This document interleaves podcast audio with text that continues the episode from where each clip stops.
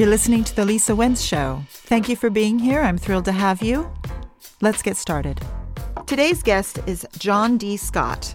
He's a public speaking coach with twenty-five years experience in technical voice development. In March of twenty twenty, in response to the pandemic, he founded Video Coaching for Business.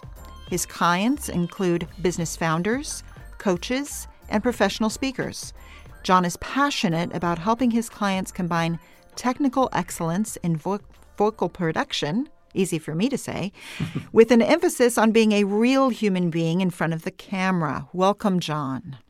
Thank you, Lisa. Great to be here. So I love that you emphasize being real on camera in your in your bio, because I think this can be tricky. This is a tricky area for many people. How do we feel authentic when we're speaking into a camera lens? That that question comes up a lot for me. Um, would you like to elaborate on this or some thoughts on it? Absolutely. We find that people don't speak in their native tongue or their native tone when they start to speak on camera. So, you know, we all have a normal tone of voice that we use when we talk to our friends. But when somebody begins to talk on camera, often it gets kind of weird. And they start doing things like speaking too high or too fast or too slow. So we get them to talk on camera kind of at length. Like we say, go out and talk to your camera, to your phone for five minutes and describe what you see. And eventually they get in touch with their native language, that what they really sound like. And then we're able to show them, hey, this is what you really sound like. Don't do this, what you just did. I love that technique. I would have never thought of it, and I'm stealing it from you. Okay. So when you say native tongue, native tone, is that similar to or the same thing as natural charisma? Would you call it similar or no? Yeah. I mean, it's it's how you would be if you were having an animated conversation with your friends at a pub. Mm-hmm. It, and it's it's sometimes you do need to bring the energy up for a video or for if you're doing a, a bigger event. But usually once somebody hears themselves back and they realize, oh, uh, that's actually not the real me. Mm-hmm. We also sometimes will use speech analysis software and show them. So for instance, we had a, one of our clients had released a video on LinkedIn, and we showed him that he was actually speaking almost a full octave higher uh, on LinkedIn than he does normally. Mm-hmm. I find that happens when people are nervous. I, you know, that your pitch goes up slightly. Is yeah. that kind of common as well for you to notice? It could go that way. A lot of times people actually, more common in, in my view, is mm-hmm. to go into a monotone mm-hmm. because to kind of move your voice around takes a little bit of confidence. And so a lot of times people sort of squash their vocal range if they're getting started. But everybody's a little different, so mm-hmm. you know, you just have to kind of take them where they are and get them to be natural. Right, got it. And so, you know, another thing I'd heard you say in the past is that you help people be more expressive on camera. So we're sort of in that zone talking about that now. One of the things that I noticed, so we're talking about voice, but a thing I notice on camera with my clients, they they tend to just be very stiff, sort of wooden, if they're not used to it yet. Now, they're, now I have clients that are used to it and they've gotten practice and they've gotten much better very, very quickly. But initially, it's, it's as if they stiffen up. They're very wooden and it just looks like they're just reading. Um, and is this it, when you see that, is that when you say, hey, take a take a your phone out and video yourself just talking about what you see outside? Is that what you do in a moment like that, or do you do something else? Um, no, if they were working with us in a session or in a group workshop, mm-hmm. then we would, um, if they're stiff, their the use of the hands, I think, is really important. So what we do is we get them to bring their hands into frame. And because a lot of the time, if you don't see somebody's hands on video, we don't really trust them. So helping them to bring their hand into frame and start talking with their hands will often sort of psychologically loosen them up. Mm-hmm. Um, and and then, you know, there's a bunch of wacky exercises that we can do. I'm sure you're you have a lot too. That oh, I want to do... hear. I want to hear about one of your wacky exercises. Come on. Okay. Well, um, you know, we'll just say, okay, loosen up. Like, let's let's have you move your shoulders up and down, and you know, shake your head, and just, blah, blah, blah, blah, you know, just yeah. kind of get the body activated, um, and that helps. I think that um, oftentimes just switching somebody out of the position that I'm giving a speech and into the f- mental framework that I'm having a conversation, that will usually work itself, that will usually solve the problem pretty quickly. Okay. That's uh, wonderful for me to transition into, again, the specifics with camera work. Years and years and years ago, early twenties, I was taking a commercial acting class, and I was obviously not doing very well with it. And the coach said, just imagine that's your best friend in the camera. It's your best friend in there. So your best friend in the camera and talk to your best friend. And so I started doing that. And I saw my best friend, Dana, and she said, Lisa, this is B S. Let's go get a drink. That's what she said back to me, apparently, in the camera. Um, it didn't work for me, basically. So mm-hmm. I'm wondering, so switching the mental framework from I'm giving a speech, which I think can go to being alive, you know, a live situation, you know what I mean, to the camera mm-hmm. situation. That's kind of common. Uh, to I'm having a conversation, but then there's this added element that that conversation is happening through a lens, right? Absolutely, not to another yeah. human being. So um, any other tricks or, or, or, or thoughts on that area? How does the person make that camera their friend, or is that even language you would use?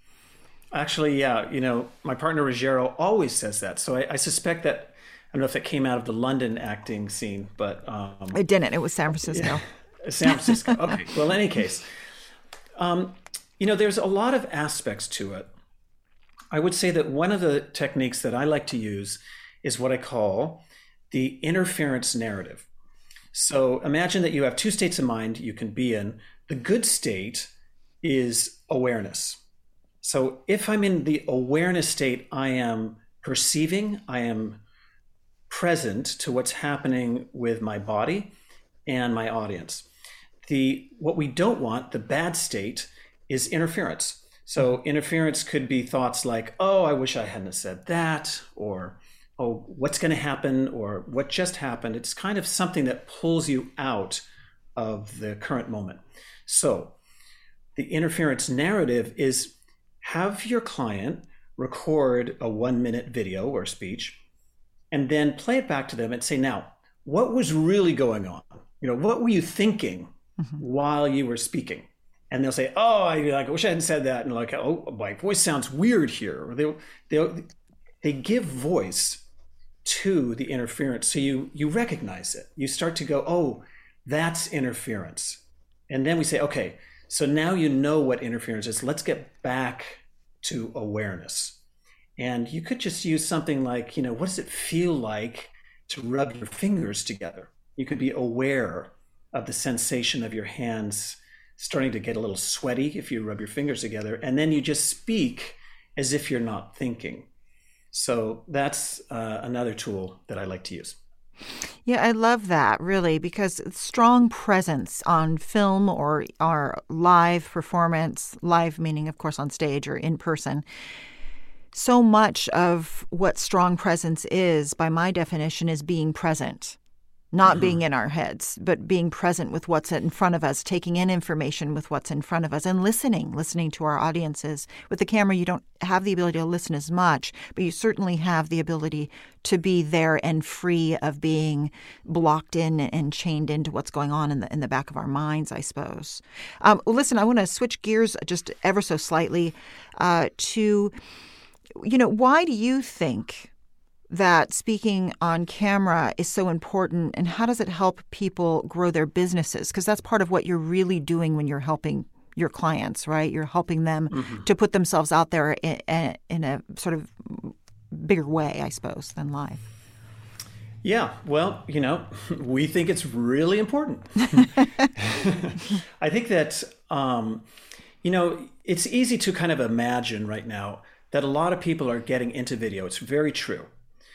But if you go through your LinkedIn network right now and look at how many of your contacts and friends are regular release, regularly releasing videos that are about their business, it's very, very few. Mm-hmm. And so it's it's easy to see how being present on video offers incredible advantages. First of all, if you're going to hire a coach, you would want to see that coach speaking. You would want to see them talking. You would want to get to know them. So it's much easier to make a buying decision from somebody that you can see on the camera. Secondly, if you're a founder, you know, so many of the startups right now that, that have products coming to market, they have these explainer videos. It's kind of an animated thing, and you see the cartoon guy moving and the yes. graphics going mm-hmm. this way and that way.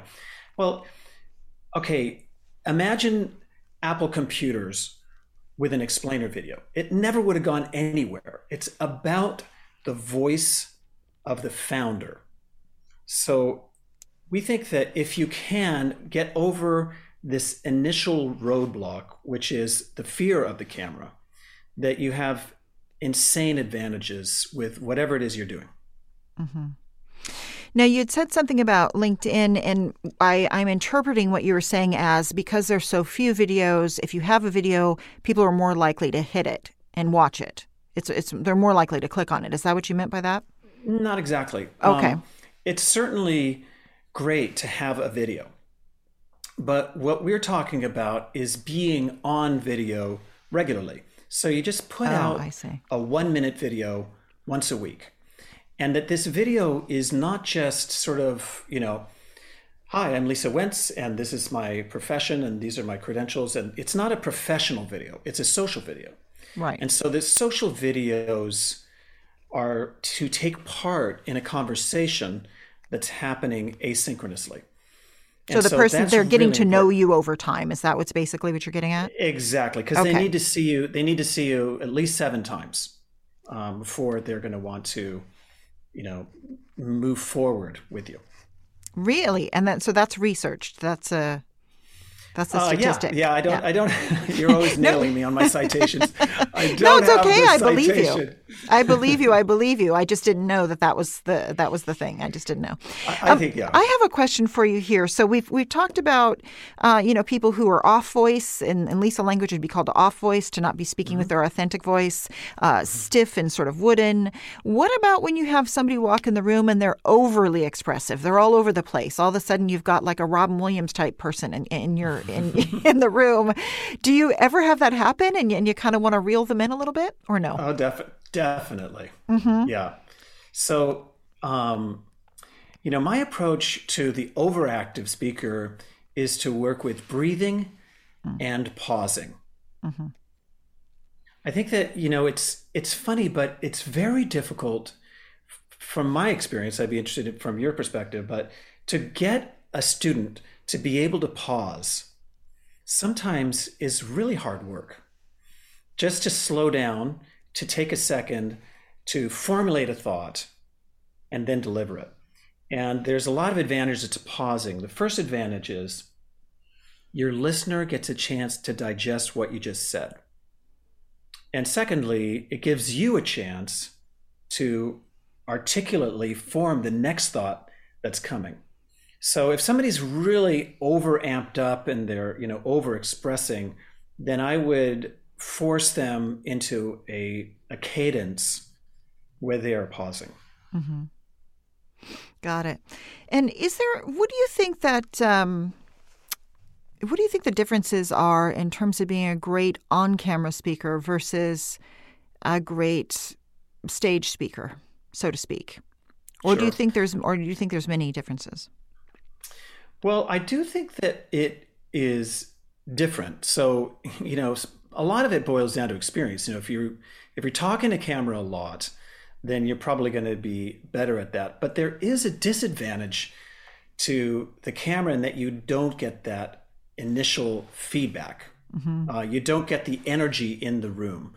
So you do have to be very secure in yourself, and the, to be able to really, you know, stay with the camera lens, not one hundred percent of the time, but maybe, you know, seventy percent of the time, and and to maintain energy. But I think there are other ways that you can maintain energy. Like, for instance, let's say you're doing a webinar, there's one hundred people.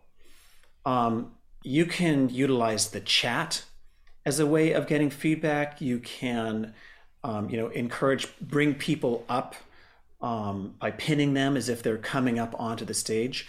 So there are ways that you can sort of leverage Zoom to feel more like a live event. But if you're if you're good at speaking um, in person to people, in, in front of large audiences, it's not that hard to get good on camera. And it doesn't, it, it only takes maybe, you know, four sessions and you can be just as good or better. Mm-hmm. Yeah. Okay. So it's a, it's about applying technique. You've already got lots of skill. Uh, you certainly have your content, you know what you're doing. It's just about dealing with the technique in this new, um, new way of speaking, speaking to the camera as opposed to live on stage. About four sessions, you're saying. Yeah. And, and the technology, mm-hmm. because, because you have to find ways to engage your audience, you know, and I've heard you say this, that, you know, when you're speaking to a room full of people, it's a conversation. You don't want to just speak at them. Mm-hmm. You want to engage them and somehow make them feel like it's two-way. Mm-hmm. And, and there are a lot of ways that online conversations can be even more two-way. You know, it's, it's, it's much easier to ask a question on the chat. Oh, I see what you mean. Uh, then, you know, and you can kind of ignore it, or, you know, or if they're really important, you can bring them up and not even give them a choice. You say, like, here you are, you're up here, you know, and, and that, and when you pin somebody on a Zoom call, and, and if there's, you know, a decent number of people in the room, it feels like proximity. It feels energetic. It, you know, that can create a real sense of magic. Mm-hmm. Interesting, interesting. Yeah, that two-way street, the conversation, one of the things I, I often find myself saying uh, to somebody who I'm working with is, what does the audience need? What do they need to hear from you?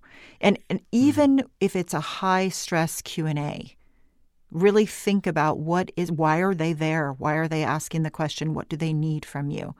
And mm-hmm. when people can get past the defensiveness, and defensive, defensiveness in this situation also being that sort of like, eyes are on me, now I'm supposed to perform well, and and I'm feeling defensive, right? So any hard questions coming at me might create more defensiveness. But if we really have more empathy when we when we speak and when we're listening, um, then we can push aside the defensiveness and, like you're saying, have a little bit more of a real grounded Uh, conversation with energy going back and forth, as opposed to stopping or throwing us off. Am I just babbling at this point, John, or am I making a point? No, absolutely. I mean, that. I think that I think that speaking to camera ha- has opportunities to have an even more profound two-way conversation than speaking to a live room, um, and specifically because you're not trapped by time. So, for instance, um, if you have a conversation with a live event, you know, people can ask questions. You can really encourage that conversational aspect and ask people to engage. And you do have to kind of prod them and help them to feel safe. But once people start to open up on the chat um, and they start asking questions, it can be, you know, as good as a live room. Secondarily, if you're, you know, releasing short videos, you can kind of engage in a conversation with people after they've left, you know, and then you say, oh, this is what happened in the event. Um, here's a video where I'm talking about it. And then they can come back and respond. These conversations can be much more ongoing. Right. and, and, and they happen in public. So I, I think that there's, um, you know, many advantages, advantages basically. Yeah. Yes, I, yeah. I agree. I agree. That's interesting. That last point I hadn't really thought of. Um, so we are actually kind of blocked in by time because I have to. We have to come into the mm-hmm. home stretch here. uh, so if there was one or two things that you'd want our listeners to walk away with from this conversation, what would they be? I would encourage everybody to think about the sound of your voice. Because I think that we all know that seventy percent of our communication is nonverbal. I think a lot of that information is embedded in the tone of your voice. So pay attention to the sound of your voice, listen to it, make yourself sound the best you can. Uh, that's more important than how you look.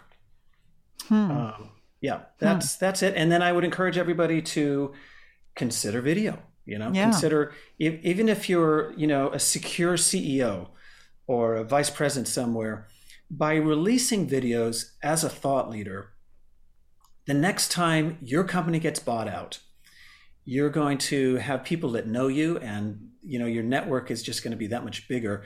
So it's really a safe thing to do for your career. Interesting. That's a wonderful point. I love it. Uh, how can we find you, John? If, if those of us who want to continue the conversation, what's the best way to find you? Thank you. Um, well, um, my website is John Scott Speech, J O H N S C O T T S P E E C H dot com. So that's probably the best. Okay, great. And that'll be on my website as well in the, in the links. Um, oh, it was just wonderful talking to you today. You gave me so many things I hadn't thought of before. And uh, I'll walk away and I'll, I'll consider doing some videos for my business now. Excellent. Thank you so much, Lisa. Great to talk to you. All right. Have a great day. Bye-bye. All right. You too. Bye-bye.